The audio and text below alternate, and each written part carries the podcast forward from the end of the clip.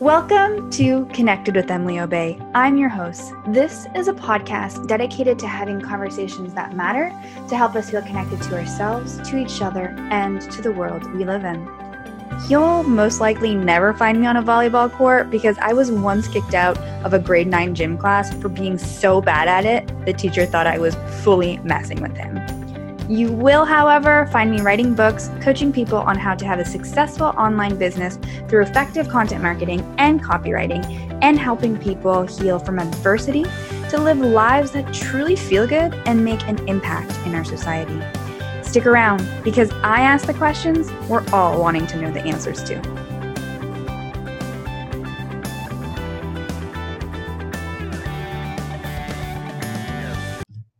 Hi, everyone. Welcome to another episode of Connected with Emily Obey. Today on the show, we have my great friend, Stephanie Kirylych. And she is going to be on the pod today talking about giving up on our long term dreams. And I know that's a bit unconventional to say, but it's going to be really, really sweet to have her perspective on things because I know a lot of you struggle with giving up things that you thought that you wanted for so so long and realizing that wasn't the thing that was really going to make you fulfilled. So, Stephanie is going to give us her perspective on that today. And we're also going to jam on things such as chronic illness and how to take care of ourselves through the different seasons our life brings while having um, a limitation in terms of bodily function. So, Stephanie, welcome to the show. so excited to have you here. How are you? I'm so excited to be here. Um, I'm good, not great, but I am doing okay. I love that. Before we press record, um, I said, "How are you?" And we just said, "Good, good." And I said, "So how are you really?" mm-hmm. And then we got into the things that Stephanie's been living in her life that have been challenging, and it's so good to go to the truth of that because I think we're so conditioned to just say we're good and we're great because that is the way that it's polite to express ourselves. And we don't then put the burden on other people or we don't feel awkward and vulnerable and expose ourselves. So i love that you're good you're not great but you're okay. Yes. Um, yeah and i absolutely agree. I mean and i am um definitely a big offender of saying just i'm good or you know how are things? Great um, when really the truth behind that is usually the opposite. Mm-hmm. But yeah, you don't want to be a burden or you don't want to look like you're looking for attention. And so I've been trying to be more truthful with my responses. Um, if the only reason is that then I know that I am not just faking it through my life, and whether or not the other person responds to it or not is is not is kind of irrelevant. But yeah. um, instead of just faking it all the time. And you know, in the spirit of connected, that also creates a connection to ourselves, right? To actually say the truth and to be authentic about what we're going through that doesn't allow disconnection or disembodiment from our own experience. So ultimately, that makes us feel better no matter what another person responds, right? Absolutely. Yeah, I, I, completely agree. I mean, I, sometimes when I'm just sort of going through the motions and like pretending to be okay and giving people the answer they want to hear, I sometimes forget that I'm actually not okay. Like I, I definitely don't feel okay, but when you're what you're expressing all the time is i'm good i'm fine yeah nothing's wrong or you're just sort of powering through you definitely for me i have a disconnection from my own experience and then i feel like which is true um, so yeah i absolutely agree with you if if you're only speaking your truth so that you you're connected to yourself and your own experience and that is enough yeah. So the podcast is about having conversations that matter to help us feel connected to ourselves, to each other, and to the world that we live in. And the first question that I'm asking all my guests who are so lovely to come on the pod and jam with me is when was the last time you felt truly connected to something, someone, yourself? Give us some insight on where that deep moment of connection was last appearing for you? That's such a really great question. Um, I think because of what I do um, for my job, which is support college students through usually not great moments, um, I do really try hard to be connected in those moments. Um, and one student in particular is coming to mind that I've been working with now for a, like probably two months pretty intensively. And um, we just met yesterday. And so uh, it's a it's a time where I really have to sort of tune out everything else that's going on regard regardless if it's going on with me like i wasn't feeling great yesterday. Um, i had just met with another student who had unloaded a lot and was crying and it was really stressful. Um, but I then had to transition quickly and really connect to this student because that is what they were hoping to get from me and that is kind of my job. Um, and they're going through a really hard time. So being able to truly be present for them and and receive everything they're saying to me instead of just being like okay it's four o'clock on friday. Can we just get through this so i can start my weekend? or oh my head really hurts or man that other student is going through a lot. Like being able to really tune it all out um, and drop down into that actual connection with another human being um, can sometimes be challenging but i i do have to work really hard at it because that's what the students are are looking for and that's where true connection and true growth is happening when i can be in that present moment with that student um, and at the end they walk away saying wow i actually feel a lot better and i feel like i can move on from this experience um, so I think it's something I actually have to to work at finding that ability to be connected every day, multiple times a day, because you know I never know what's about to walk through my door. Mm. Oh, Steph, I love that perspective. That connection is so intertwined for you with being present and attunement, basically. Absolutely. I mean, you can be engaging in a really deep conversation, but if you aren't drop down into that present moment. And you have you know we all have that sort of reel going on in our mind of like the to-do list or your personal comfort. I'm cold right now. I'm kind of hungry. I wonder what's going on with so and so and we all have that and and that's normal. Um, but for me the moments where i feel like truly connected to myself or to someone else is not only when i am maybe you know having those more meaningful conversations but that I'm also truly present to that other person or to myself so that the conversation matters. Oh, I love that. Yes. And that is also like so much of the underlying theme for this podcast. So I love that so that you can be present so that the conversation can matter.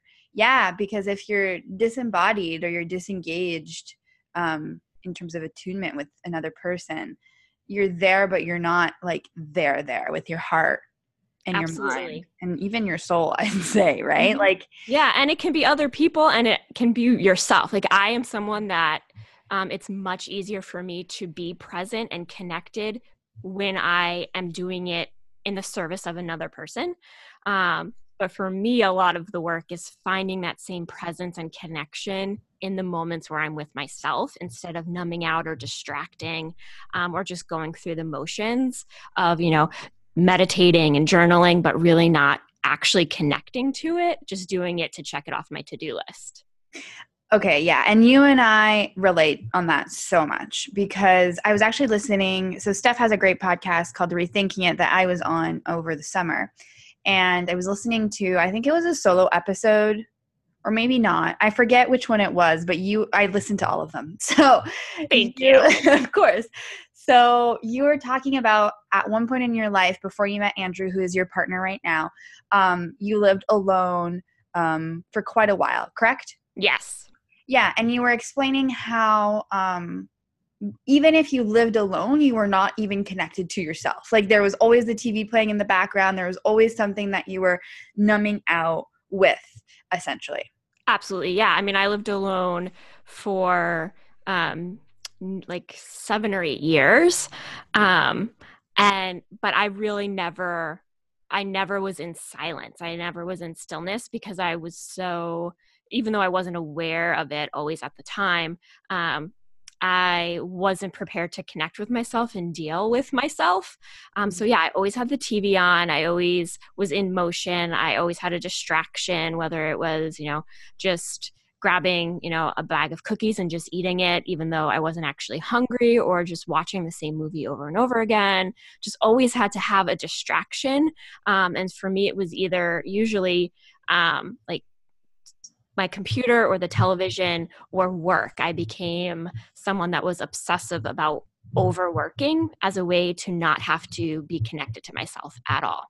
Yeah. So in those ways, like we were so similar. And so I currently live alone. Um, I've lived alone. I, I mean, there was a little break in time where I attempted to go marry someone in another country. However, um, I've been living alone for about a year and a half now. And this is like my first time in my life that I live completely alone, like without roommates or without family or without a partner or whatever it might be.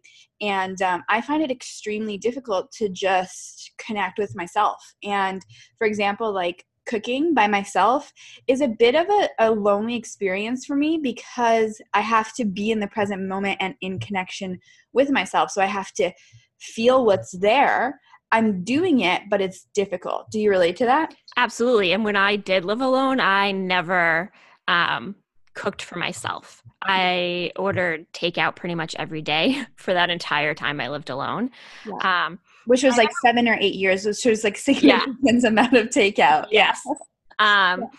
And, or like convenience food, like, you know, a frozen thing that I could just like heat up in the microwave or something. Yeah. Um, and I didn't really think about it um, as not wanting to be connected to myself or in the present moment. But yeah, looking back, that was definitely part of it. I mean, a story I told myself at the time was, oh, it's such a waste of time to cook for one person. Yeah. Like, what crap is that? Like, then I'm not, I'm saying I'm not worth nourishing myself because there's not another person with me. Um, but also you do have to be in the present moment you have to think about what you you know what your body needs right now and then you have to take the time to do it and if you're not present you might chop your finger off and then you have to clean up and Mm-hmm. Yeah, I definitely, I mean, I always had to have something that was outside of myself that wasn't about myself to just distract me. Um, because, yeah, it, it can be um, hard to just hang out with yourself. Yeah, and it's um that's why i'm admitting too like i'm in the thick of it and and and i'm i'm showing up for it but it's not easy mm-hmm. um and i'm curious as you're sharing all of this with us how did you start or even if you're in the process of it currently how did you start being able to drop into a present moment with yourself and connect um, without using any kind of distraction to avoid what was there. When did that happen for you, or has it just started happening? Shed some light there if you want. Um, it's funny. It never actually happened when I was still living alone.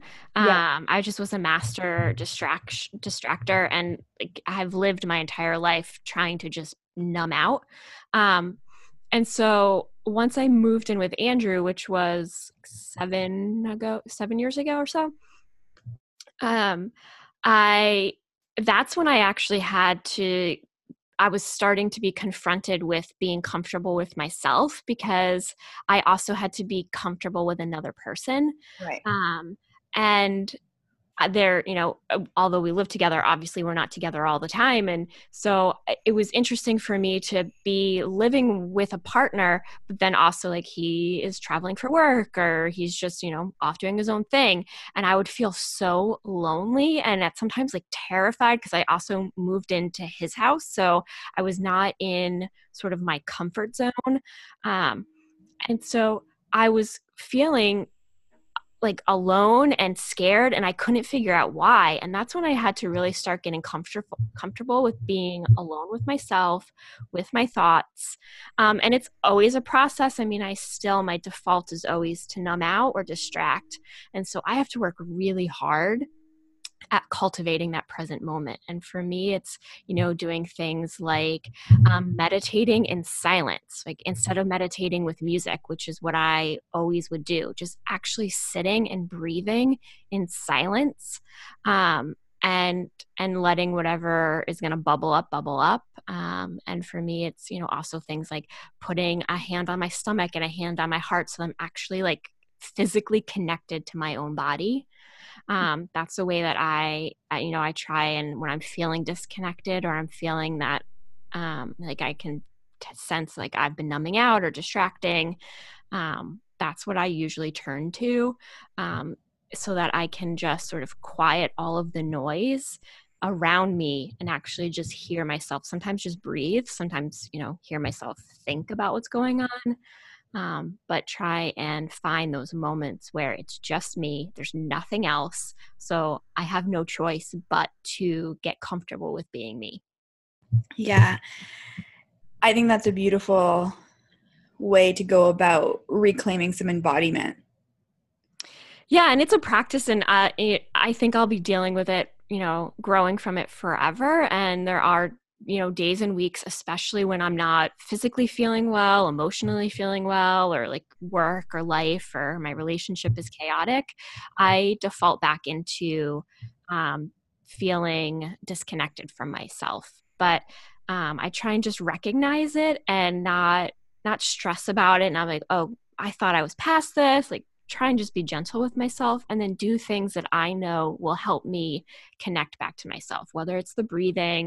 You know, sometimes I'll just put, you know, music on and dance um, so that that's a way that I can feel like I'm in my body and I can feel my body moving um, sometimes it's talking to another person and just admitting how you're feeling instead of just saying i'm good or things are great or oh yeah i'm getting better um, just admitting what's going on is a way that i can remember to connect to my own self and my own experience um, instead of just um, you know, doing what is more natural to me, which is listening to other people. Actually, speaking and sharing is also a really great tool that I use to get connected back to myself. I love it. Awesome. So, I guess my question in my brain that's like firing off right now is why do you personally, like as Stephanie, think that people like you and I have a hard time being in connection with ourselves, yet we have a very easy time being in connection with other people? What's your take on that? That's a really great question. I think, I mean, for me, I think partly um, you know, growing up as a super sensitive person, which I didn't obviously know at the time that's what I was or that that was even a thing. Um, but I always just felt like I I was super sensitive. I also was a perfectionist and a people pleaser. And so it was much easier for me to connect with other people because I didn't have to you know, it was a way to sort of turn off those thoughts of I'm not good enough or it's about me. Like if the attention wasn't on me, amazing.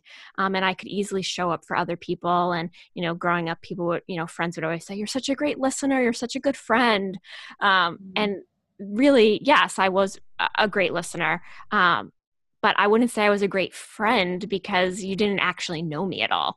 Um, I just, you know, you could call call me on the phone after school and tell me all your problems for hours and i would just go mm-hmm yes mm-hmm but i didn't really have anything to share or contribute because i couldn't connect to myself. So i think it I, for me it stemmed from those feelings of not being good enough or not wanting to be seen because if someone saw me then they could find out that i'm not good enough and i don't want them to find out. So it's better if i just sort of listen and and blend in.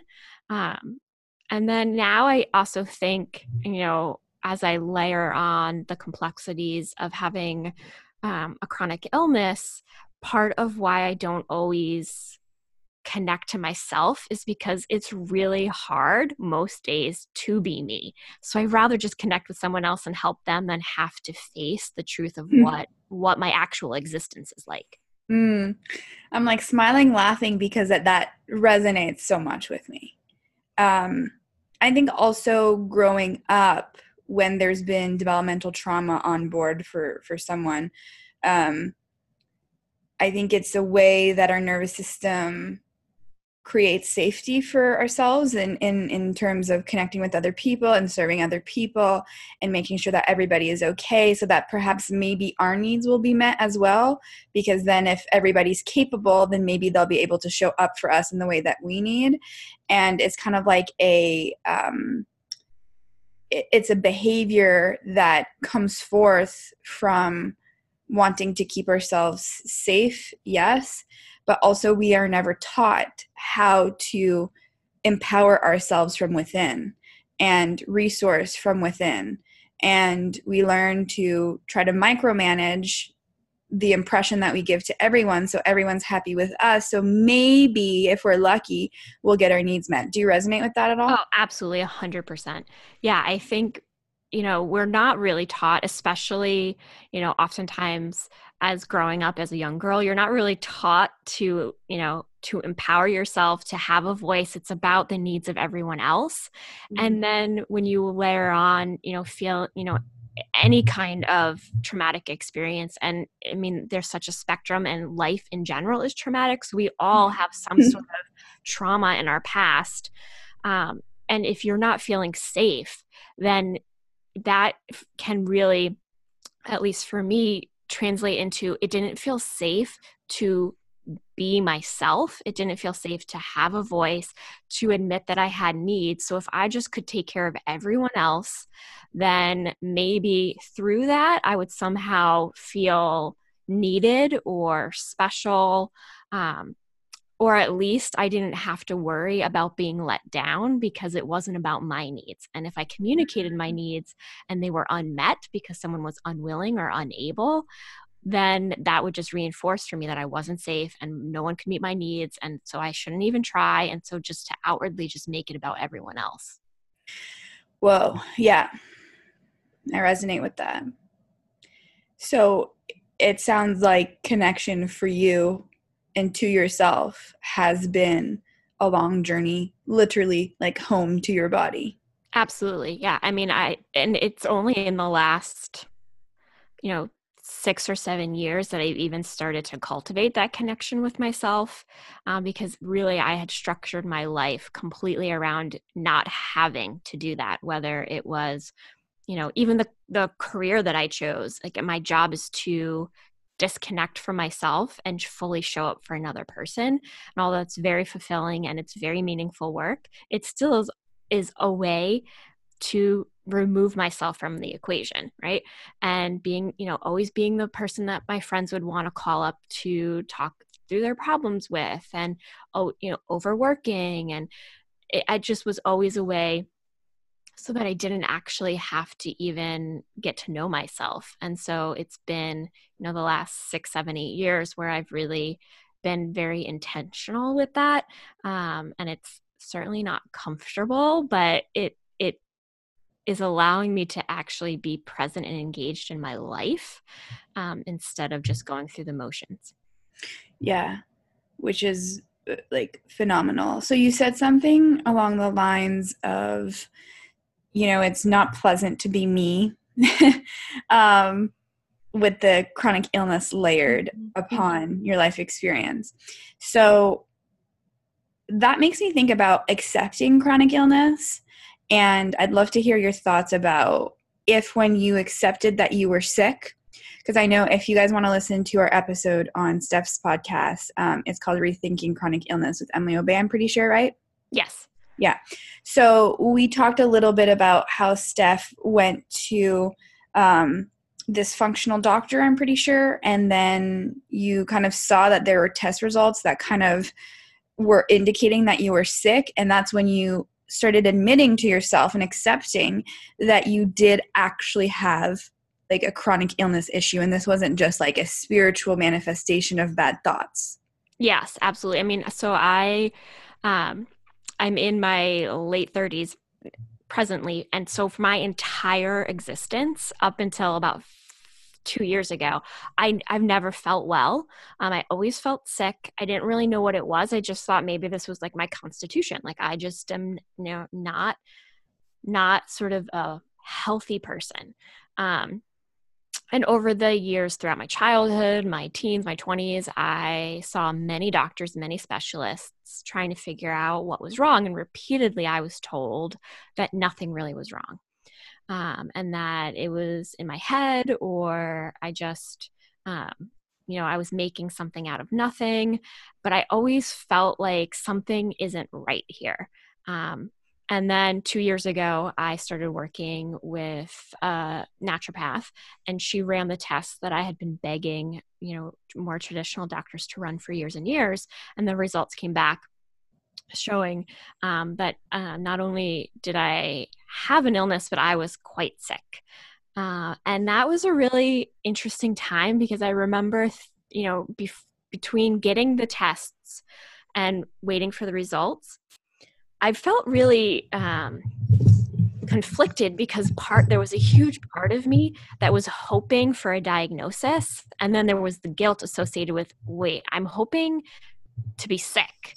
Um, but really, what I was hoping for was to have my own intuition validated.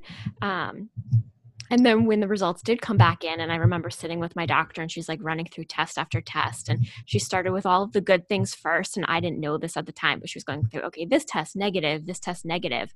And i was sitting there thinking oh my god she's going to tell me that this is not real that what i'm experiencing isn't real this is all in my head this was my last shot who else is going to believe me? And then she gets to the last few tests and i remember it so clearly. She said um, she gave me results and I didn't really understand what they meant. And I said, What are you saying? And she looked me right in the eye and she said, Stephanie, I am saying that you are very, very sick. Ooh, yeah. And I just started bawling. Oh, that like, I that gives me like the tears in my eyes too. Yeah. Yeah. And and then, you know, then I had to sort of rethink uh, uh, everything about who I am and my experience and what's true and what's not true and then think about how do I move forward knowing that I have these illnesses that I've probably had a lifetime um, that are going to be very challenging to start to heal from just because it's so long standing and you know my you know I've I, I have chronic Epstein Barr and so the levels were like through the roof high um, and chronic Lyme and a lot of co-infections and so having to start to like heal each one and they're so connected um, and so i yeah i really had to accept that you know my i couldn't i couldn't fight it anymore and i couldn't pretend that i was fine anymore because i i finally had like the actual scientific evidence that i was sick. And then i had to re you know reestablish what my new normal was going to be instead of just constantly like fighting over it or pretending it wasn't there. Um, and I'm still in that journey. I mean, I'm only two years into, um, you know, knowing about this and trying to heal it, but it's still, you know, there are days where I still feel like I am completely at war with my body, where I'll catch myself saying things like, I'm never going to heal. This is such a waste of time, or I'm always going to be sick, or I, I hate this. Um, and then there are other moments where I feel acceptance of it and the ability to just coexist with it. Um, so I'm still, there still is that tension between being at war with my body and then just coexisting with my illness. Yeah, okay. I have so much I want to unpack there. First, I want to say that it takes so much courage and bravery to be connected with yourself in that way and to accept that because the truth is there, right? And when you know the truth, it's really hard to ignore it. And like you said, like you couldn't deny that this was real anymore. Yeah, and I had been, you know, dreaming of knowing the truth, but yeah. then when I was confronted with it, I did there was part of me that had to sort of mourn the loss of my normal life. Even though for years I had been trying to convince people I was sick, then having a doctor tell me I was actually sick, I was like, "Oh crap. I I am sick and now I have to move through life as a sick person." Um, instead of, you know, I, I guess part of me had been hanging on to that hope that maybe maybe it was all just in my head and maybe I wasn't really sick. And so, yeah, being able to, being forced to confront the actual truth was really, really scary. But also, you know, also along with that comes the good. It's empowering and freeing, and I can move forward. But still, um, yeah, but to, yeah, but to go there takes that courage and that bravery, right? Absolutely, yeah. And yeah. um, I think it, it conti- you continue to need to have that courage and bravery because this is something that I'll be dealing with likely for the rest of my life. And so it's easy uh, especially since most of my symptoms are invisible to everyone else. Um, it's very easy to pick up, you know, that same old story of maybe it is all in my head, or I'm not really sick, or I look fine because everyone tells me I look fine. So am I not fine? And why am I not fine? And so constantly having to have that connection with myself and the bravery to admit the truth um, every day forever yeah, and that's like true connection with yourself, really. Yes. Yeah, because you're accepting of what is true and what is real for you. Right? Yeah, and and not trying to fight against it. Um, yeah. This is something you know that I am still very much trying to work on. But you know, the the difference between being committed to healing and believing that I can heal, but not fighting against it. Right. So for me, I think of it as just instead of I'm trying to cure chronic Lyme, I'm trying to get rid of Epstein Barr. I'm trying to coexist with it so that we so that I can live a life regardless of whether or not I still have bacteria and viruses in my cells, right? Instead of I'm trying to get rid of them. Mm. And when I'm trying to get rid of them, those that's the time where I'm disconnected from myself, where I am not I'm not actually healing because I'm putting so much pressure on me and my doctor to fix me instead of just figuring out how to, you know, take care of myself in a way that allows me to move through life regardless of what the tests say. Yeah. And that's a beautiful way to put it. I think it's a unique perspective that people could potentially take years and years to arrive to, though. Yes, and I there are days where I fully live that as my truth and then yeah. days where I am completely in the opposite of that and I either um you know feel like I'm never going to heal so I'm not even going to do any of this stuff. I'm just going to like, you know, go back to my old ways or I'm going to be so hyper focused on fighting it and getting rid of it. Um yeah, so you know, finding that surrender to it and that acceptance is probably a lifelong journey for me. Yeah. And okay, so I have two things. One of, one of them is I actually personally went to a naturopath in the past couple of weeks because since June of this year, um, I have felt a little bit off. And I eat like really clean. Like I've healed a lot of different symptoms, different chronic illness things have really kind of shed from my life since being plant plant based, which is something that I discussed on your podcast. Um, that helped me tremendously. But I don't know, since June, I've been feeling like really weird. And of course there was a lot of like trauma that's just happened in terms of like emotional upheaval in my life in the past months. So it makes sense that i'm so fatigued or that i have some some symptoms that are more aggravated but i was just like i need to go get tested because i can't tell if this is in my head or if this is like real and i need to like address things in a different more powerful way. So i went to the naturopath and i'm still in the in the process of doing different tests but i tested really high obviously for um, like just from urine sample from for parasites bacteria and viruses. And i think i like tested the way that they do it just with the urine. I'm to do in more in-depth testing after but they just test your urine for how much bacteria there is in it i guess. I, am not exactly sure how it all works but anyway the result was like really high. It was like 80% out of like 100. And there was like a piece of me that like walked out of that office like, oh fuck, like I need to do more work here and I don't want to because I feel like healing can be so exhausting. And at the same time, I was like, I knew it wasn't in my head. so, like, there was a piece of me um, this week when I went to see my naturopath as we're going to do more testing that's like really excited to do the testing and also like really afraid because you know eh, kind of exactly what you were describing it's like there's a level of acceptance that is required for you to kind of coexist with an illness.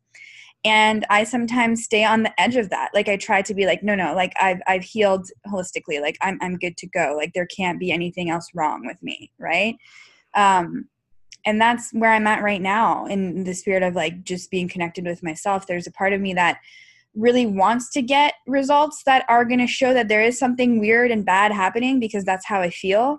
But at the same time, like I don't want to take on that need to accept that and live my life like that. Does that make sense? Yeah, it totally makes sense. And I, I, mean, I connect very deeply to that because that's also something that I'm going through. Yeah. Um, and it's funny. So in June, that's the last time I saw my naturopath. And I said to her at the time, I need a break from being sick.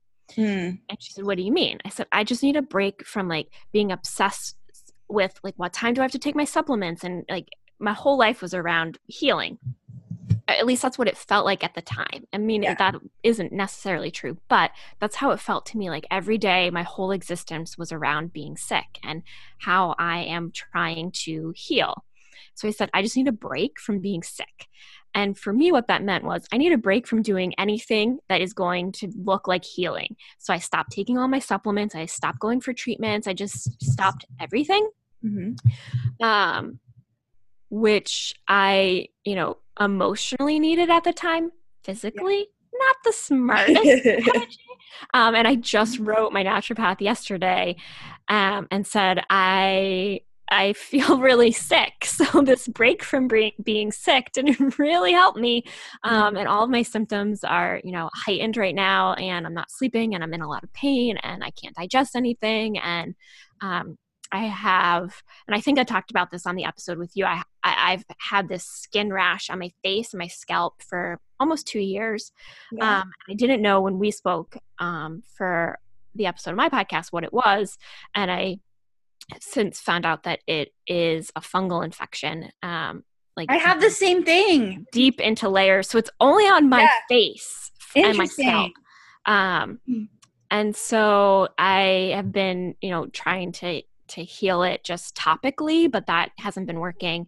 Um, so mm-hmm. now I'm going to take some antifungals and also try and address it from like the gut level. But still, um, yeah. So you know, finding that balance between accepting that you're sick, but not crafting your entire existence around trying to heal because like you said it's freaking exhausting yeah. to have to work every single day at trying to heal while also being a human being living a life right it can take over your whole life and figuring out how to create a balanced existence um, is definitely something I am still trying to work on, and I hope I find it one day.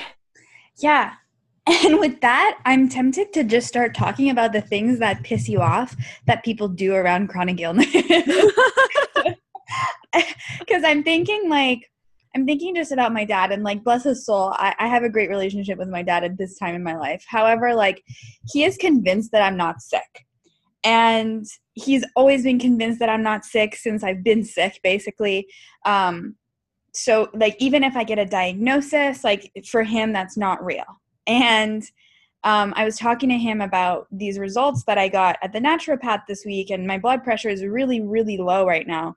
And um, I was saying, well, no wonder I always like feel so faint and so dizzy and whatever it might be. And he just told me, no, no, you're just like stressed. There's been stress happening, and you know, it's a just it's a naturopath. So there's always like he was like, it's a naturopath. They're to overreact type of a thing, right? so, like, I have always been in this dynamic in my life of having like an actual chronic illness and then being met with like some of the closest people to me not believing that I have that. So that also like disconnects me from the truth. It disconnects me from myself. It makes me feel like whenever i have symptoms like it's something to do with my mental capacity or emotional capacity that i'm not handling well.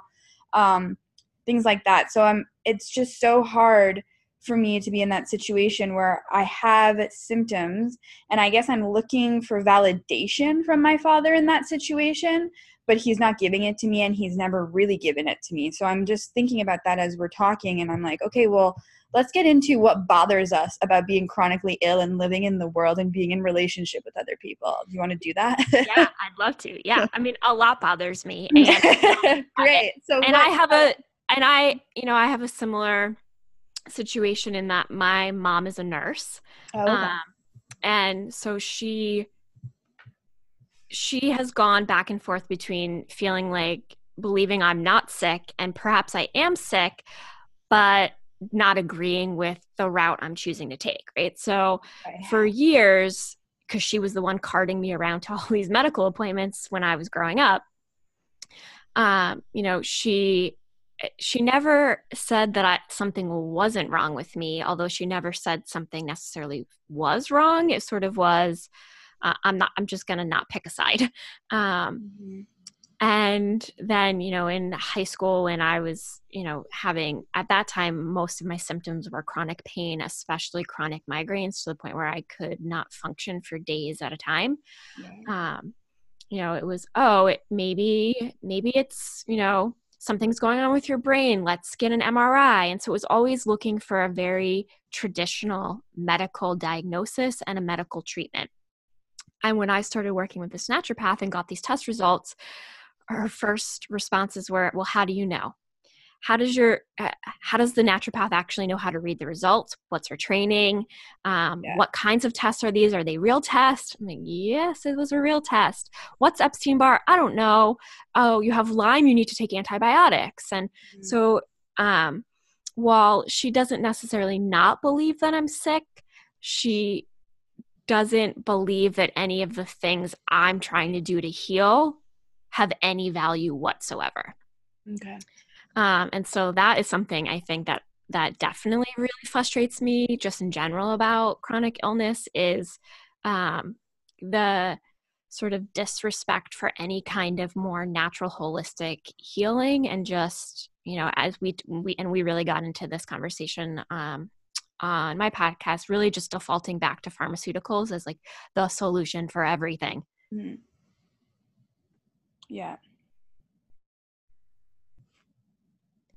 So that's a definitely a major frustration for me. But there, yeah, there's a ton of things that just really annoy the crap out of me about moving through life with a chronic illness and having to encounter other people's opinions about it. Yeah, and kind of like, do you think so? Like, just because we're speaking about our parents um, in this context, do you think that for them to accept that even if we're grown adults um, for them to accept that we're sick they kind of need to look at their own behaviors and their own past um, and how they perhaps contributed to our issues and that they don't want to do that? Yeah i think that definitely could be part of it.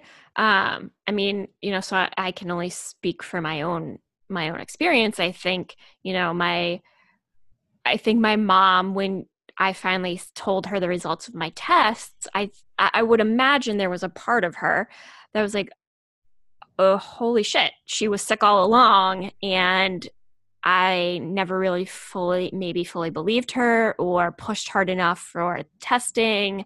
Um, and so there could be, you know, naturally some some guilt or some some shame around that as a parent, knowing that your child has been maybe suffering for a long time and you know wh- how did you contribute either to that suffering or a lack of you know um you know support or or healing around it so I, yeah i think um i can't obviously speak for my mom but i would imagine that's part of it yeah, because I was I'm asking your opinion on it because I was I was trying to understand like my dad's stance on it. And my dad has had actually some pretty severe health issues. Like he had a lot of um, heart issues and he had a pacemaker.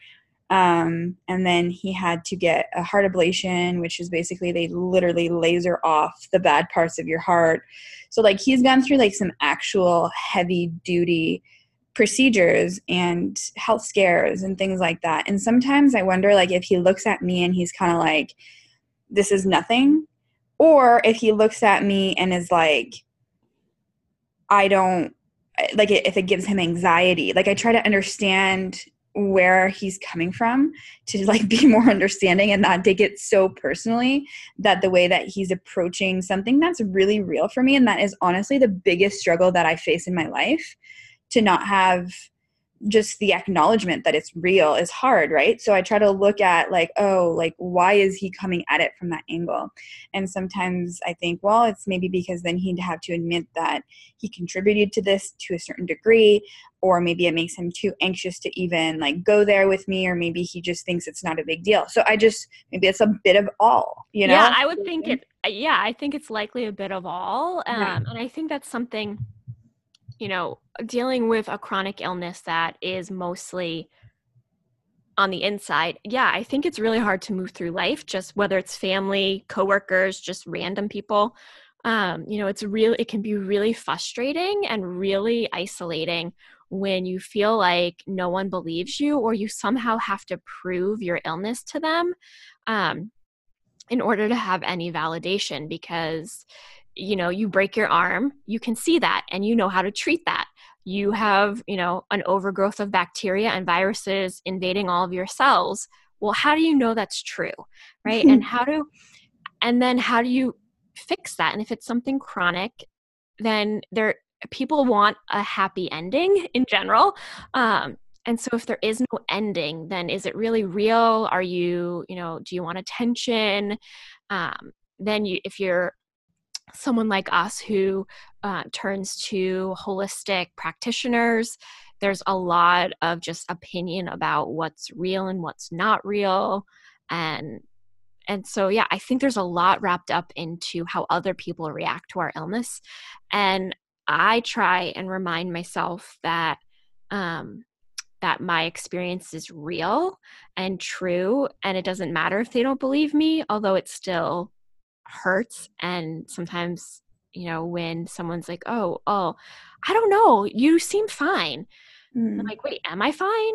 Um and it still will hurt me and it will i'll be angry at them i'll be angry at myself i'll feel like what's the point of even being truthful? Mm-hmm. um, but still trying to always just remind myself that what i'm going through is real even if no one else believes me. Yeah. Yeah and that's a huge part too that in my journey i guess like this this conversation is making me connect to the fact that you know being sick is the greatest challenge that i face in my life. And sometimes it makes me feel like i don't know it, it's it feels so overwhelming that i just kind of shelf it. Do you relate to that? Absolutely. I mean and that was you know partly what led up to me saying to my doctor, I need a break from being sick because, yeah, it, it definitely, um, I agree, it's the biggest challenge I face in my life because it's the one that's with me every single day. Where other things, like if you, you know, are going through, you know, a, a tense moment in your relationship or you get in a fight with a family member or you lose your job those are all challenging mm-hmm. absolutely but there's another side to get to. Um, yes. you have a chronic illness, sometimes, yeah, you can heal, you can, you know, reduce the symptoms.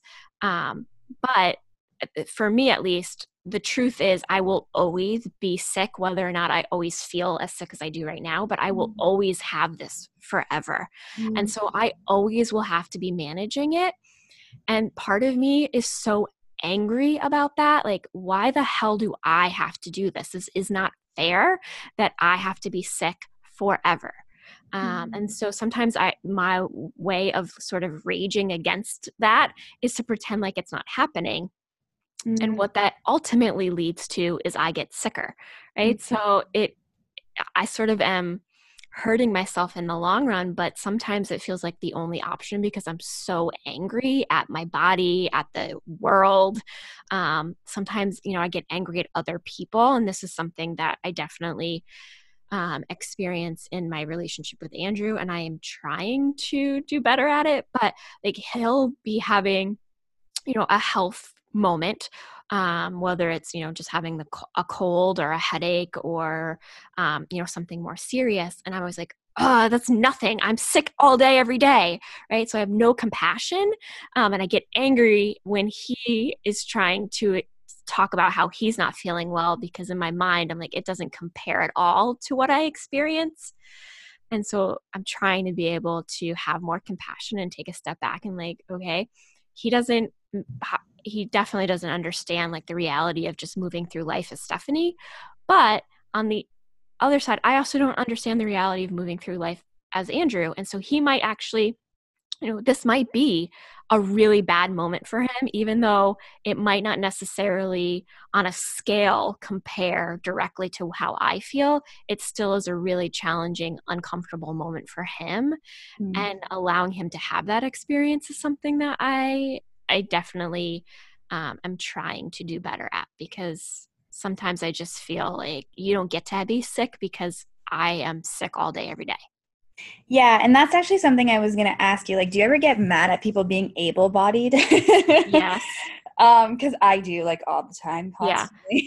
Yeah. yeah. I, I mean, yeah. Like, ah, oh, you don't even get to complain. This isn't a big deal. Yes, that's exactly how I feel. Like you don't get to complain because if you think your headache uh, is is like the biggest deal in life, like uh, my headache is ten times that, and it's all day, every day. Um, so yeah, I definitely get angry um, at other people, which ultimately leads me to get angry at myself because then I just feel guilty for being a jerk. But um, but I think that's part of it. I mean, when you are dealing with something, you like you never get a day off from this. I can never take a vacation day from being sick because even when I'm trying to pretend like it's not happening, I carry it around with me everywhere, whether it's I have a really bad headache or, you know, I am so bloated, I look like I'm five months pregnant, or, you know, two days ago i was walking to the parking lot after work and an ambulance was coming through the intersection so i had to run uh, to get across the street so i could get out of the way and i since then have had such intense pain in my ankle right and. A normal person um, could have walked ran across the street and not had any pain and now i'm like hobbling around because my body is breaking down and i feel like a 200 year old woman right? right. so i definitely i mean i think the anger is part of it and denying it or pretending like it because you know it's not not the greatest um, approach. It's not polite. It's, right? it's not polite. It's yeah. dramatic, um, but it's okay to be angry because it's really hard to be sick. Um, it just is really really hard. Yeah. Do you feel like people who are not sick should call out their privilege? yeah, I mean, yeah, it, it would certainly be helpful for me, I mean, it would allow me to feel more seen if other people acknowledged that they, this is something that they don't ever have to think about and worry about, um, where they might, you know, get sick for two or three days. But I, I, what I wish is people would then be able to say, wow, I had a cold for two days and I thought I was going to die. I can't even imagine what it must be like for you when you have to feel sick all day, every day. Like, I can't even imagine. Um, but I imagine it's very challenging for you. Like, having people having that awareness, um, I wish would happen more often and being able to say, wow, I don't even have to think about that. Like, I don't have to, when my alarm goes off, think about if I stand up right now, am I going to collapse? Yeah I can't imagine what it's like to not think about that because that's been my reality for so long. Yeah, and I'm asking that because as you were sharing, I was thinking, like, well, it would be easier if you had the validation. Like, the anger, I think, comes from the lack of validation that the world gives to people who are chronically ill, right? Yes, for me at least. Yes, absolutely. Yeah. Yeah, and for me as well. I guess I'm talking like, you know, personally in this situation. So, yeah, like, hmm.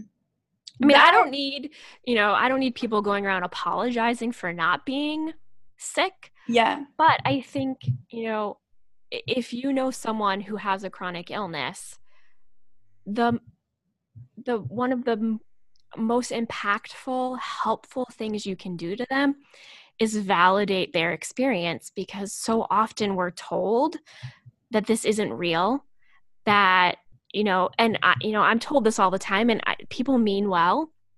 They'll say, "Oh, you look great. You don't even look sick."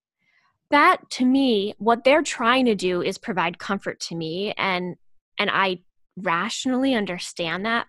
But how I interpret that is, oh, well, maybe I'm not really sick. If they're telling me I don't look sick, I seem fine, then maybe this is all in my head right? Even though I have the test results to prove that it's not. Um, so, really, what I, you know, when I'm encountering someone, what I dream they will say is, How are you doing? Or, um, you know, I'm sorry if you're having a bad day, instead of trying to convince me that everything is fine, even though their intentions are pure and they're really trying to be supportive.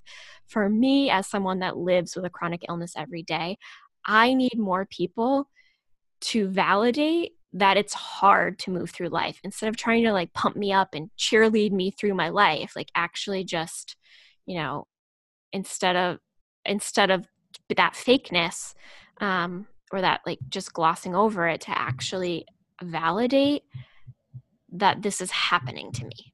Yeah.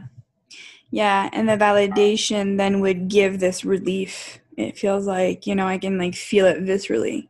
Yeah because otherwise you feel invisible because if if no one can understand what it's like to be you unless you also are going you know going through a chronic illness but then everyone's you know pretending like you're fine all the time whether that's because that's more comfortable or you actually seem and look fine. And i'm someone that is high functioning most of the time. Like i power through my work weeks. My job my job is intense. I like i said earlier i'm sh- i it is my job to show up for students in some of the most challenging moments of their their life.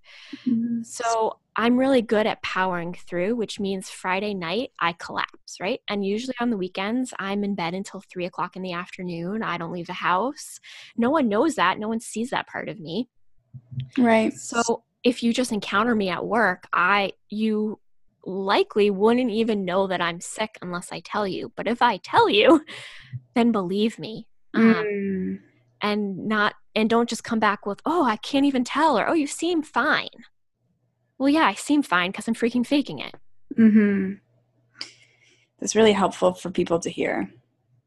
To know that this is what can help people in the situation that you know they can't help that you know we're chronically sick essentially right.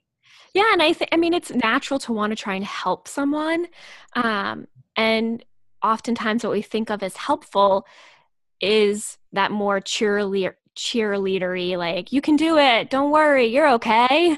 Um, but for someone who is chronically ill what they are just craving is someone to acknowledge with them that this is really hard and you might you're probably exhausted and is there anything i can do to help you right? Yes that's what i was going to say. Do you do you crave help as well? Yes and yeah. i it's really hard for me to ask for help. Yeah. uh, i mean i just had an experience um, two days ago at work. Like i i went to the dermatologist in the morning and he checked the the fungal infection on my skin um, and said, It's getting a little bit better. I really think it's going to be a pretty long road. He prescribed an antifungal. I don't tend to like always feel like, Yay, I'm taking a pharmaceutical. Can't wait. Mm. Um, so I was like not in a great place. And I just generally was feeling not it, I was having a really bad health day. I walked into work and I saw one of my coworkers, and the first thing she did is she looked at me and she said, Oh my God, are you okay? Mm. And I instantly went into the faking it mode. I'm like, Yeah, I'm fine and she just was staring me down. She's like, What is wrong? You don't look okay. She like grabbed onto me because I think I looked like I was going to pass out because I felt like I was going to pass out. Mm-hmm. And she looked me right in the eyes. And this is someone that I, you know, I have a friendly relationship with, but we don't work super close and we don't know a ton about each other. She's like holding on to me, staring me in the eye. And she said, What can I do for you? Do you need me to help you to your office? Do you need something to eat? Do you have to be here today? Mm-hmm. And I'm like, yeah, I have to be here. I have to present late tonight. She's like, I can do it for you. I know nothing about your area. Give me your slides. I'll do my best. Like, I, let me help you. Mm. And at first, I wanted to just like gloss over it and be like, no, I'm fine. I'm fine. I'm fine. It's okay. No problem. Right. Um, but then, like, I I had enough present moment awareness to like take a step back and be like, holy crap. One, if I'm if someone is saying this to me, I must really look bad. Mm. Um, and how can I receive her help um, in a way that will allow me a little more comfort and ease in this moment. But yeah, it was really, at first, I felt a lot of like embarrassment about it because there was the attention and the calling it out that I didn't look well. And then when I could take a, you know, a few seconds to like take a step back, I'm like, wow, she is actually doing what I wish more people would do, which is acknowledge my experience and then offer to help me get through it. Yeah. And so, did you take her up on the offer? Um, she helped me to my office, um, got me some water, um, and then she checked on me throughout the day. Um, I mean, ultimately, I stayed at work and gave my presentation, but you know, she helped me sort of get through that rough moment at work where I was feeling like I was going to pass out because really I did need some water and I needed to eat something. Mm-hmm. Um, and and so yeah, being able to receive that um, it, you know, probably to her seemed like the smallest thing, like to just ask someone if you can get them a glass of water. Um, but to me, I'm like, wow, like this just rarely happens. Yeah. Yeah. Yeah. And when someone asks, oh, what can I do for you? Do you feel like you can be honest? Because I don't always no. feel like you can be honest. I, no. I usually say nothing. But yeah. thank you for offering. Yeah. So okay, let's go there then. So if so, like let's say I were to say, Steph, like what can I do for you in a moment like that? What would be the honest answer? And you know, remove like guilt or burden feelings and all of that. What what would you say? Like what did you really need in that moment? Uh, I mean, she partly gave me what I really need, which is someone to mirror back to me what I was feeling. Yeah. Um, and so I think for me, like the reason I usually say nothing but thank you for asking is because part of me feels like they actually can't do anything. Like, what can they actually do? They don't have, you know, a healing strategy for me. So, what can they do? But really, a lot of times, I think what I at least need one is to be validated, to feel like I'm seen, and then be comforted in some way. Right?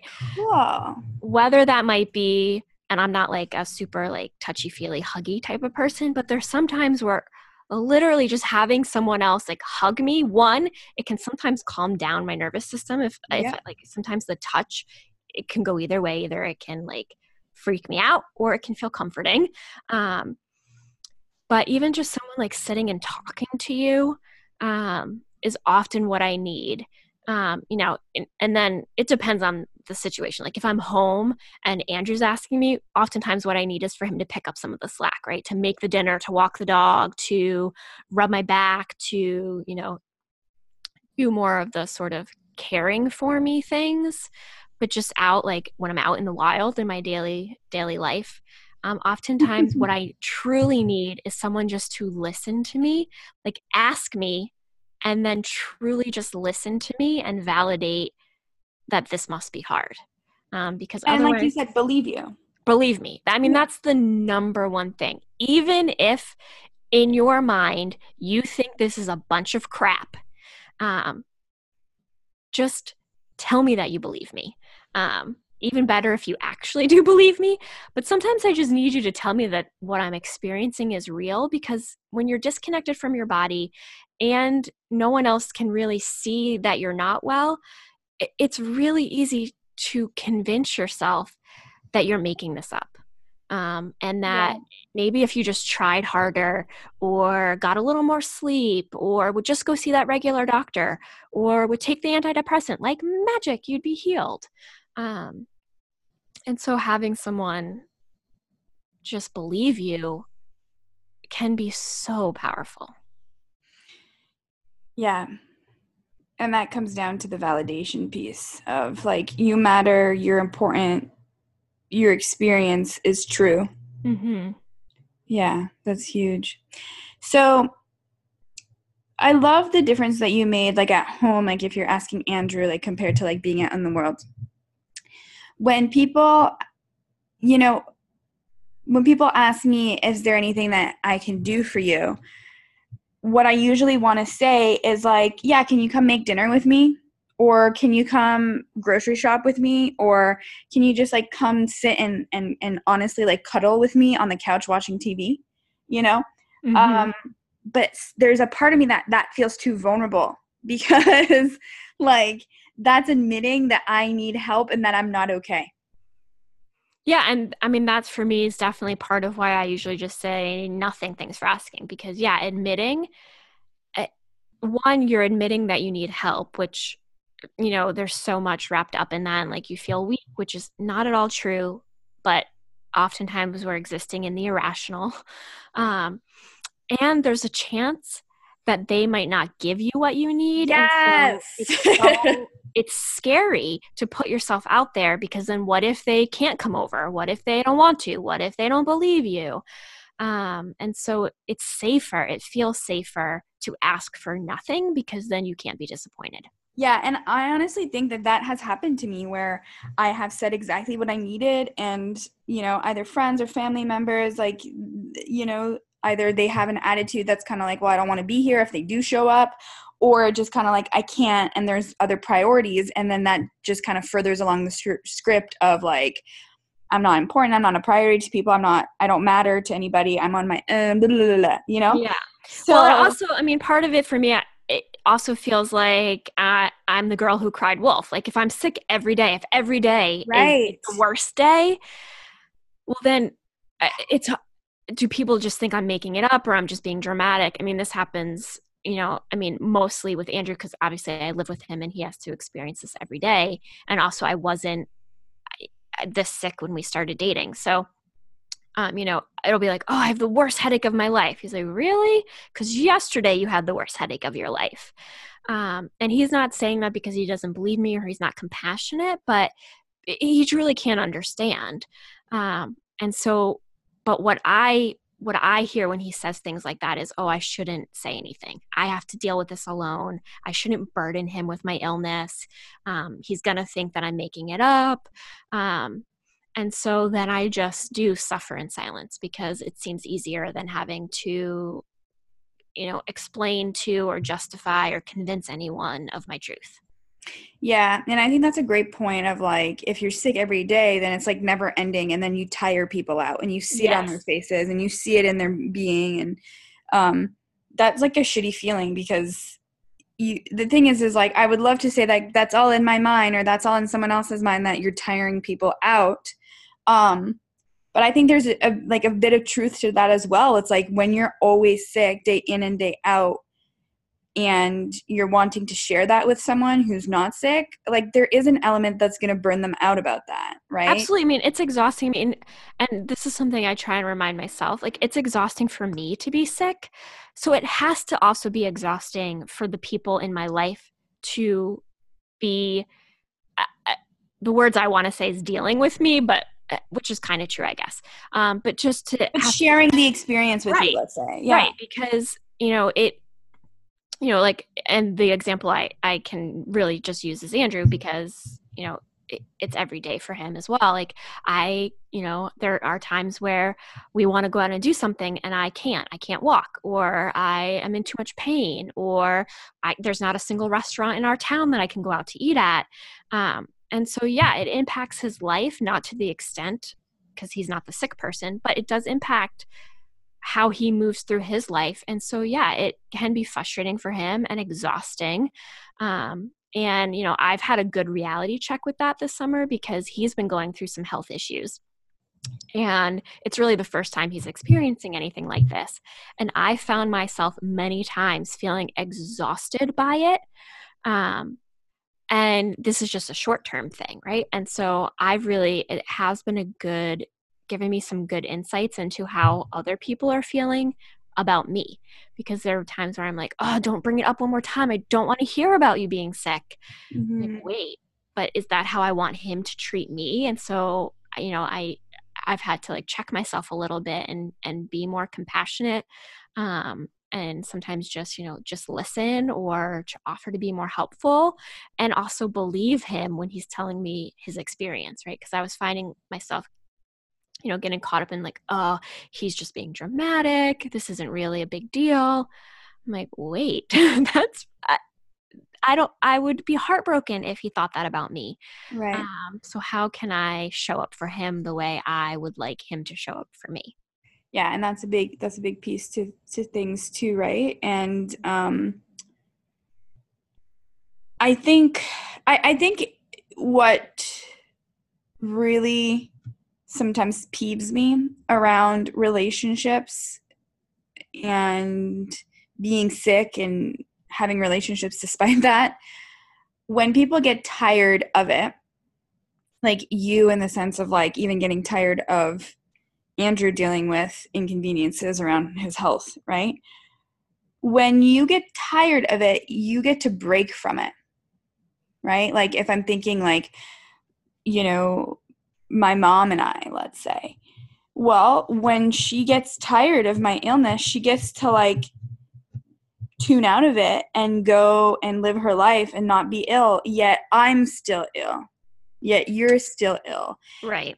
And sometimes that just feels like devastatingly unfair and there's like no meaning in it you know what i mean like it just yeah. so morbid because you're like okay i get that everybody needs a break and not we can't talk illness and cry all the time and like ruminate and go in circles and circles and circles and be in total dysregulation about how sick we are and I get that people need breaks and can't always be there for me because they have to take care of themselves.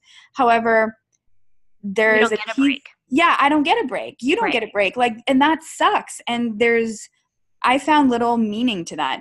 Do you do you find any meaning in it? And it's okay if you say no too. Not, I mean, not really. I mean, it's yeah.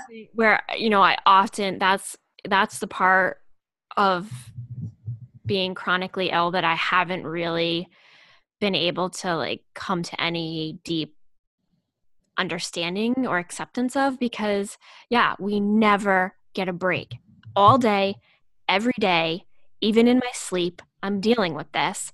I can't pause it. I can't you know i still have to function in my life but there are times where i like feel like it's not fair that i have to function because i'm dealing with so much and i don't get to turn it off. I don't get to you know not pick up the phone to listen to myself talk about what's going on mm-hmm. um, and i can try and pretend like it's not happening but that just makes it worse. And so yeah it really um, I, it really seems unfair and like it, i just don't really know how to to have any acceptance around that um, it's not really like inspirational right like there's no. no. there's no piece to this that's like oh we can like put it in a beautiful like bow with like a self-help the universe has your back stamp you know what i mean like it's not really and that's yeah. where yeah that's where like my um spiritual practice and my chronic illness have ha- been there's been a lot of tension there for me yeah um because yeah, I can't meditate this away. I can't, there's no universal lesson here other than it really sucks and I really hate it and it feels really unfair. And sometimes I feel like a victim. And that is all true and real for me. And, um, you know, it's not like, yeah, there's not, the universe isn't trying to teach me something in the fact that I'm ill. And I'm not ill because I haven't learned the lesson yet. I'm just sick and mm-hmm. I hate it. And I mm-hmm. wish that I wasn't. Mm-hmm. And it's exhausting and I never get to take a break from it ever. Yeah, and the only lesson that I can see in it is learning how to feel your feelings. Like that's right. the oh, that's the only thing I can see because it's like it brings up jealousy for me. Like I look at my friends or my family members who can just not be sick or who can take a break from my illness even or me trying to navigate when is an appropriate time to ask for help and when do I have to navigate and rely on myself like you know all of these different things that many people don't have to cope with and face and work through and show up for right? Like i feel like intense jealousy and i'm the first to like fully admit that. I have envy around that. I i like literally like slobber of jealousy around yeah. that. and i don't think i mean i do too and and I, i'm willing to guess many people that are dealing with the same issues we are feel the same way. Yeah. Um, because yeah you it, it feels unfair um, and it feels like we got the short end of the stick and like what how why am i being punished when everyone else is out there living their best lives? And for me i also get feel intense jealousy around people who are chronically ill and are getting better. Um, Oh and, yes, that's a whole other point too. Yeah. yeah. And I feel, you know, there are times where I feel really shameful about that, but it also I mean it's true. If I, you know, people obviously I'm happy that people are getting better, right? I don't wish people to be ill. But then I get stuck in that comparison like why are they getting better? Why can't I get better?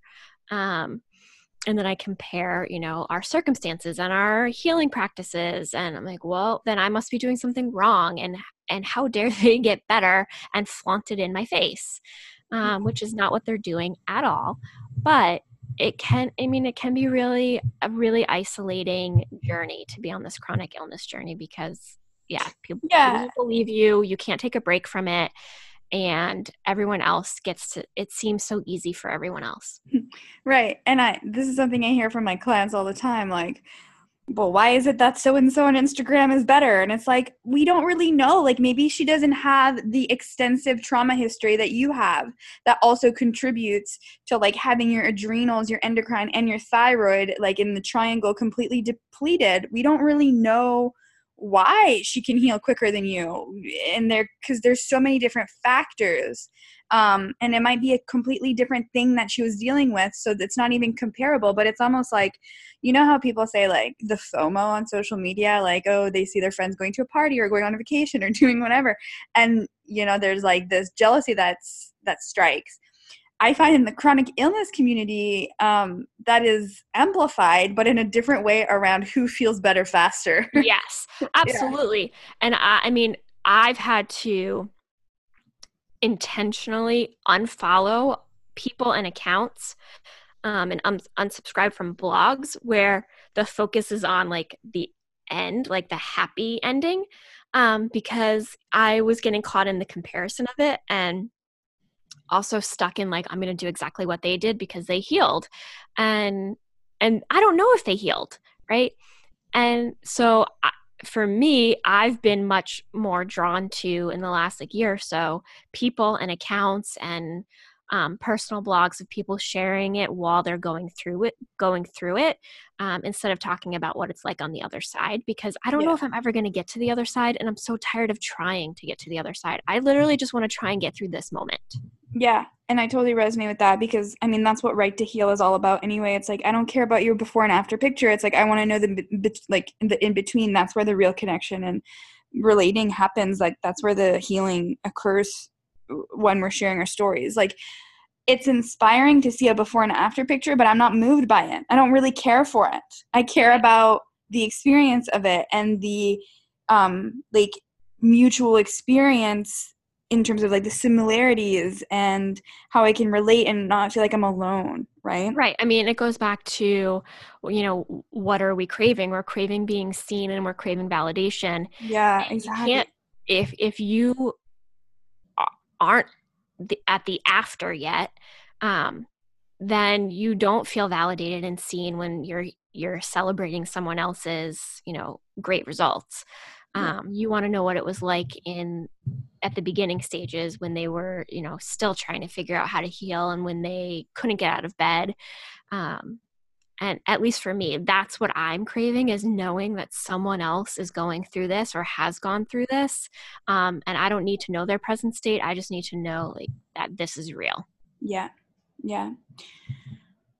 I feel like this conversation is going to be really validating for other people. How do you feel? I hope so. I mean, I know um, it's validating for me even just to talk to you about it, but mm-hmm. also if this is a conversation that I was li- I was listening to at any point in my journey, I would have I would feel like, oh yeah, I, it's not just me. It's not in my head.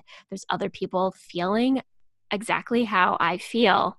Mm-hmm. Um, and it's not always pretty and it's not always wrapped up in a nice like spiritual bow and it's not love and light. It's like it's it, you know we're admitting things like we feel you know jealous when other people are getting better and right. we feel alone and we feel like people aren't showing up for us. Um, those are things that we often just carry around the weight of it without actually acknowledging that it's happening. Yeah. And bringing it to light gives it you know takes it out of repression. So absolutely that is healing within itself. It might not solve the entire issue, but it is as sure as heck makes it a little bit more comfortable. Yeah, and that's the thing with chronic illness. Like, no one can fix you, right? Mm-hmm. So, and you might not even be able to fix yourself. And, you know, a doctor might not be able to fix you. It's not about the fixing. And that's where talking about it, listening to people, believing that, that's literally all you can do. You can't make them better, but what you can do is just show up for them yeah with whatever they need and often what they need is just to be seen and heard yeah yeah so with that being said let's shift gears to giving up on a dream you've wanted for a really long time mm. and yes. maybe it's layered into chronic illness. Um, but this is your first podcast interview as Stephanie and on as Stephanie the coach. Yes. Um, and that yeah. is actually really scary um, for me as I was thinking about like how am I going to introduce myself and like when I have to send a bio, what am I going to say about myself? Because right. for the past many years, I've defined myself as Stephanie, either a health coach or uh, you know meditation coach or a you know most recently a self care coach. Like that has been how I defined myself. Um, and just recently um, as in last month, I decided I actually didn't really decide. It just happened. Like it just literally came pouring out of me one night. I just posted on Instagram that I wasn't going to coach anymore. And I didn't really think about it. I mean, I guess I had been kind of thinking about it for, you know, a while, but not really giving much like attention to it. It was just sort of in the back of my mind. And I was just posting like a random photo on Instagram and that's what I wrote. And then I hit post and I thought, oh my God, I just quit my business. um, and it's been a really interesting process because it's something that I, um, for many years, it was all I talked about. It's all I worked towards. Um, it became like a huge part of my identity was growing this coaching business and i thought it's what i wanted more than anything else in the world um, and I was willing to sacrifice for it and invest a lot of time and money into it. And I, I just, in that moment, I think what I realized was like I was faking it. Um, and I thought I wanted it. And then I just realized one day I didn't. Um, or I didn't want it in the way that I had defined it for myself. Um, and there was a lot of fear in letting it go um, even after I hit that, you know, publish on that Instagram post, I like, oh my god, no one, no one's liked it yet, no one's commented, no one saw it. I could delete it, right? I could take it all back. Mm-hmm. Um, and but I didn't.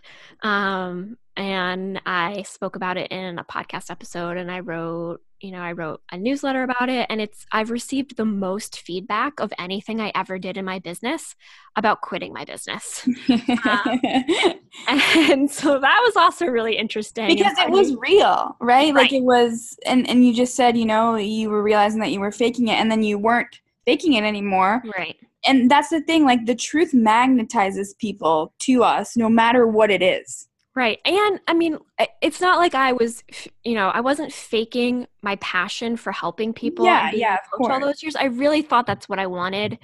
Um, you know, and part of it was like I bought into the whole like Instagram idealized version of what running your own business is, and like, oh, I'm gonna just, you know, hit publish on a blog post, and you know, thousands of people are going to read it and share it and i'm going to create a coaching program and then it's going to fill automatically.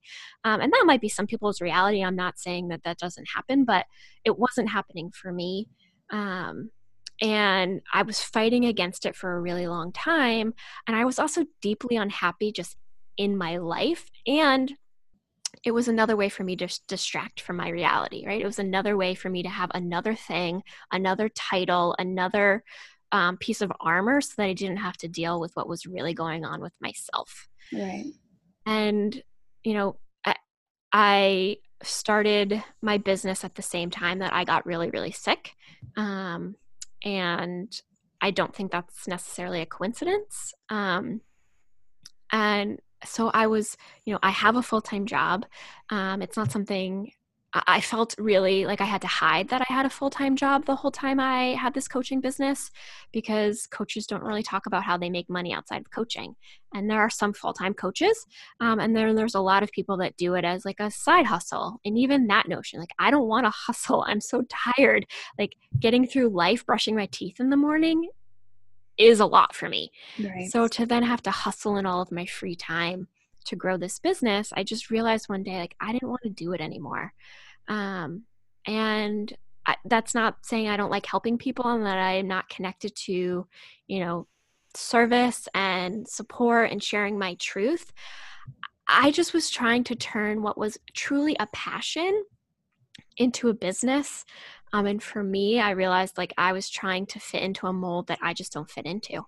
Mm-hmm. Um, and so my dream of being a coach and like having my own business and setting my own schedule, I never really thought about what that truly meant.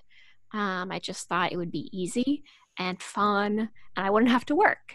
Um, I know that is Which true. is so funny because that is the opposite of having a coaching business. Like Right. it's the opposite. Yet people sell it as like, you know, don't work essentially. And, and yes, there is flexibility flexibility a hundred percent. And I'm talking from a, a standpoint of like, I know for sure that this is what I want to do, but I also like understand deeply the amount of work it takes to make this successful.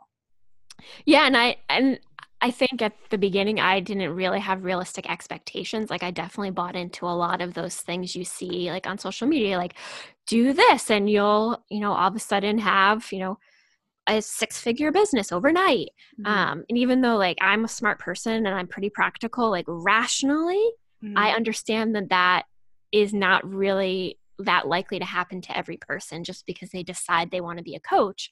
Mhm. But I think because I was so unhappy with where I was at the time, like I was grasping for anything that would make me happy. And so I hooked into being a coach and having a successful business that's going to make me happy. And it just never did. Um, and I actually really like my job. And I was fighting against the job I have all that time I was a coach. Like I was resenting having to go to work every day because if I could just be home, then my coaching business would grow, right? And you know, over the years, you know, several people, well intentioned, but had suggested that I just step away from my actual job because then my coaching business would grow, right? Like, oh, having this job, that's preventing the clients from coming. And if you just take a leap, um, then the clients will come. Maybe that would have been true, um, or maybe I would have defaulted on my student loans. I'll never know because I never took the leap. But Mhm. Um, you know, I've just realized I actually like my job. I am coaching college students, basically. Yeah. Um, I get paid a permanent salary for it. I have benefits. I I like my work, and I also have a lot to deal with. I have this chronic illness. I need a lot of space to manage it. I am in a relationship, so I I mean, it's not just me living my best life over here. Like I have a, a full life that I want to li- lead. And so I just had to get honest with myself and say, what are my priorities? And the thing that was the lowest of my priorities was growing my coaching business. Yeah. And so I could keep fighting it. I could keep trying. Mhm. Um, and even though I just knew I didn't want to, like I had a conversation um, with our mutual friend, friend Danielle um, over the summer around how to grow my business. And after, at the end of me telling her all the things I had done and all the things I wanted to do and all the reasons why I wasn't successful yet, she said to me, Steph, I don't think you want to be a coach. Mm. And I was so angry in that moment. Mhm. Like, how that, no, that's not true. Um, here's all the reasons why. And then I think that is what sort of started this internal dialogue that I had of like, huh, is she right? Um, and she was absolutely right. I, But that must have been triggering. it was yeah i mean it, i was really angry um and i felt like i had to work even harder to prove to her and to myself that i did want to be a coach and that i was a good coach and i actually think i was a good coach um but it's just the running of the business the i just didn't want to do it anymore um and it just wasn't what i was passionate about i just never i set this goal you know, six years ago, I am going to be a coach. Period. Didn't really know what that meant. I didn't know how I was going to go about doing it. I didn't even know if I wanted to do it, but I set the goal and then it was full steam ahead. I never questioned it at any point. Like I I liked being able to identify myself as a coach. Um, you know, every moment I was like, I went to work, I came home, and it was like, okay, I have to write a blog post tonight. Okay, I have to do a social media post tonight. Okay, I have to do this, and I have to launch this program, and um, I have to teach this workshop. And so I just kept going through the motions, never asking myself if this was how I wanted to spend my time. Mm. Um, and then I just one day realized this isn't how I want to spend my time. And I actually have, you know, goals that I want to achieve that aren't related. Um, and so I have for a long time wanted to go back to school and become a therapist. Um, and so I was trying to like use my coaching business to fulfill that actual goal. Um, and it just couldn't.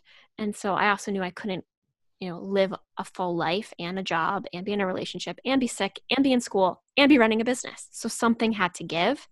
And so I had to do the scary thing, which is admit I didn't want the thing that I had told everyone for years that I wanted. Yeah. And how do you recover from that? Um, you know, it's actually really interesting because I thought it was going to be a lot harder. Um, the hard part was the the admitting it part, right? Yeah, so, the connection with yourself. right. So yeah. So, you know, every time I would start to think about it, I would usually like reshift my focus and be like, okay, I'm going to launch a new program this month, or okay, you know, I'm going to write a blog post, or I'm going to do this thing. So I just kept trying, like, every time I got that little bit of, you know, internal voice saying, you don't want this, you don't want this, I'd have to, I, I would try and prove myself wrong. Um, and then I, I, I honestly don't really know wh- why or how or how those words came out of me that day I wrote the Instagram post, I had zero intention of doing it. It wasn't even something I was consciously thinking about. I just usually like open up um, the notes section of my phone when I'm writing like a longer Instagram post and write it in there and then paste it in. And I just wrote it. I didn't think about it. Um, I was probably, you know, my attention was to like probably write like something inspirational or like a quote or something. Um, and so it was one and there have been a few moments in my life where i haven't really been aware that something was happening or that i was saying something or it wasn't my plan and then i just did it.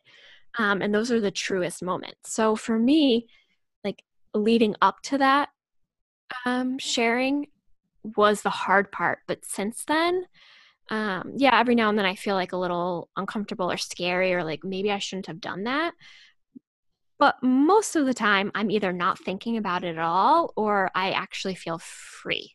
Mm. And that's how I know that it's right. Um, mm-hmm.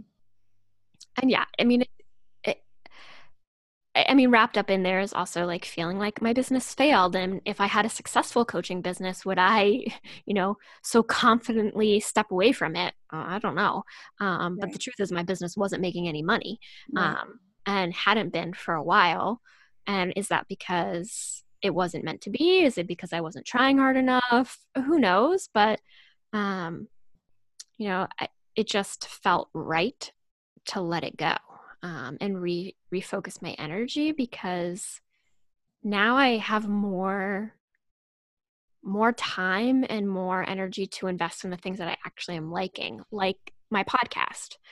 Um, you know uh, honestly i originally came up with the idea of a podcast as a way to then maybe convert people to you know listeners to clients and thinking about ways to monetize my podcast but i actually just really like having the conversations and i, I have no intention of you know it being a, a business opportunity i'm just doing it because i actually like it and i feel free to do that now um, which is amazing because when you actually admit to yourself what is bringing you joy and what is bringing you more struggle and stress you get to go back to the roots of what is giving you freedom in your life absolutely yeah and yeah. and for me you know it, it really wasn't about like the coaching it was the coaching was a way for me to distract myself from myself yeah um, and it was also a way for me to feel seen and validated and part of the community like you know i I decided I wanted to be a coach when I became friends with a lot of people who were coaches, right? I didn't, it's not something I came to on my own. I saw everyone else doing it and I thought, I want to be a part of that. Um, and I, you know, want to, I want to leave my job. And um, so when I became a coach, I was in a different job um, that, yeah, I needed to leave, but I, I looked at being a coach as my salvation. Um, and a way to be connected to other people and and have a title like how can i classify myself well i'll call myself a coach um, instead of like just being me yeah and now you've kind of come to a place where you can just be you right and and it takes so much pressure off for me and again this is not everyone's experience i'm not saying every you know every coach out there needs to not be a coach anymore right. um like you this you know this is truly what you want to do mm-hmm. i've known for most of my life that what I really wanted to do was be a therapist. Mm. Um, and I couldn't afford to go to graduate school for the program um, before. So I chose, like, you know, a backup plan. yeah, then, an alternative. Yeah, yeah. Right. So now I'm in a place where my job is paying for my degree. Yeah. Um, and so, you know, getting honest with myself of the type of life I want to live and what my goals actually are, and letting go of the comparison and, you know, the stories wrapped up in it, and just, you know, being truthful with myself has created so much less tension in my body, which is what I need to be able to also heal. I need to reduce stress and exist more in joy and happiness and have more rest. Um, and now I don't feel like I have to spend every free moment figuring out how I'm going to make money in my business. Yeah, and that must be so freeing. And what I'm what I love about this conversation too is that you know, you and I may have completely different desires, right? um, around like online business, for example. Yet we can still keep our connection. Mm-hmm. Right. And I think that what you were speaking to, like everybody I knew was a coach, and I wanted to belong, and I wanted to be in a community, and I wanted to, you know, do a form of what I truly wanted to do. Right. Right. Um, I think stepping away from that probably for you meant a lack of connection that you really needed. And it seems at least that you've, and you can tell me if I'm wrong, it seems at least that you've reconciled that and notice that even if your desires and your wants and your needs are different than other people, it doesn't mean that you lose connection with those people. It just means that everybody gets their truth and we can all listen and relate to where we find similarities, but also in like get inspired by where we see differences too. Yeah, absolutely. I mean, I, you know, there was part of me that certainly entered into the coaching business as a way to build connection and letting go of it i was afraid um, of maybe losing those connections which the opposite has has been true. Um, but also you know it goes back to also being connected to my own value and my own voice. Like i felt like as a coach i had the authority to say something but as stephanie i didn't.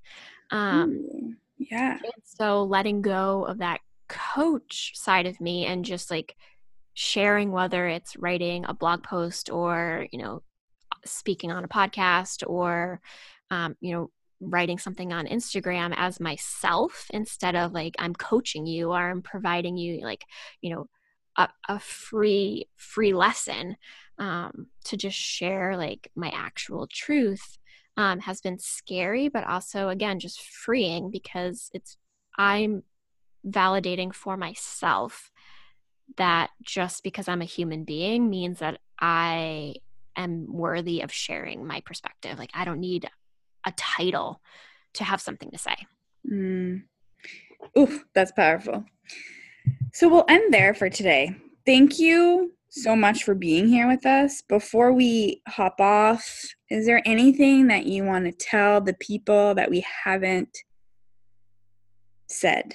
I think we've said a lot, but is yeah, there we definitely else? have said a lot. I mean, I think just a reminder that your experience, whatever it is in this moment, is real and you're entitled to it, even if it's not pretty. Um, even if that, you know, you can't wrap a bow on it, um, you're still entitled to that being true to you. Um, and and just reminding yourself of that and asking for help when you need it and that could be if you're dealing with a chronic illness it could just be you know you're living your life um, the more you can feel like your experience is valid and worthy, I think the more you can feel peace in your existence. Yeah. Oof. I feel like this conversation just made me feel better. So thank you so much. Me too. For getting on the pod with us.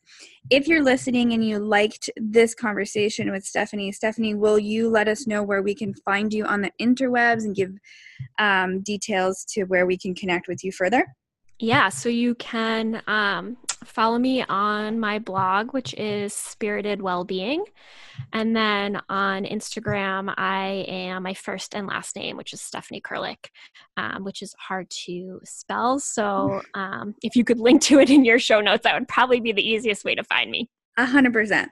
So if you also listened and enjoyed the show in general, make sure to subscribe on iTunes and share it with your friends. That is how the word gets out and how we can feel more connected to ourselves, to each other, and to the world we live in. I will talk to you next time. I have been Emily Obey, and as usual, I'm so glad that you took your time and spent it with us.